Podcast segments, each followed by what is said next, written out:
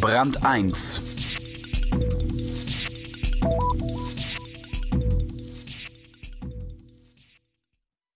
Die internationalen Designfirmen haben, wenn es sie denn so lange schon gibt, in den vergangenen Jahrzehnten ernüchternde Entwicklungen durchgemacht. Frog ist so eine Firma, legendär erfolgreich bis zum kompletten Absturz. Wieder aufgerappelt, verkauft, neu aufgestellt, das Designerleben hat sich verändert. Stefan Heuer hat gefragt, wie es denn nun weitergeht. Es sollte der große Start in die Welt der Nachhaltigkeit werden. Eine knapp 40 Jahre alte Firma, so der Plan, springt ganz vorn auf den grünen Zug auf, der durch die Design- und Fertigungswelt rollt.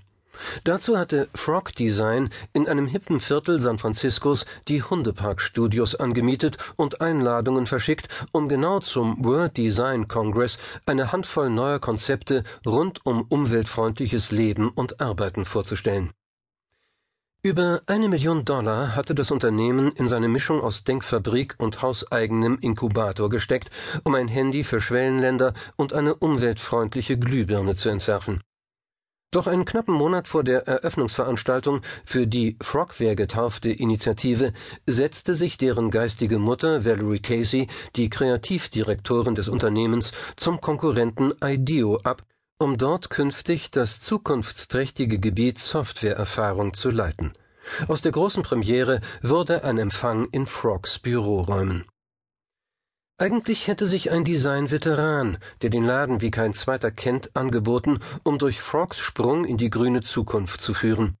Hartmut Esslinger gründete die Agentur bereits 1969 in Deutschland und machte sie mit Kunden wie Apple und Sony zur großen Nummer im Silicon Valley und im Rest der Welt. Esslinger indes wollte nicht den Moderator für Frogware spielen, denn das Unternehmen hat mit seiner Kreativbude von einst nur noch wenig gemein. Und für die Nachwuchsdesigner redet Esslinger manchmal zu sehr, wie ihm der 68er Schnabel gewachsen ist.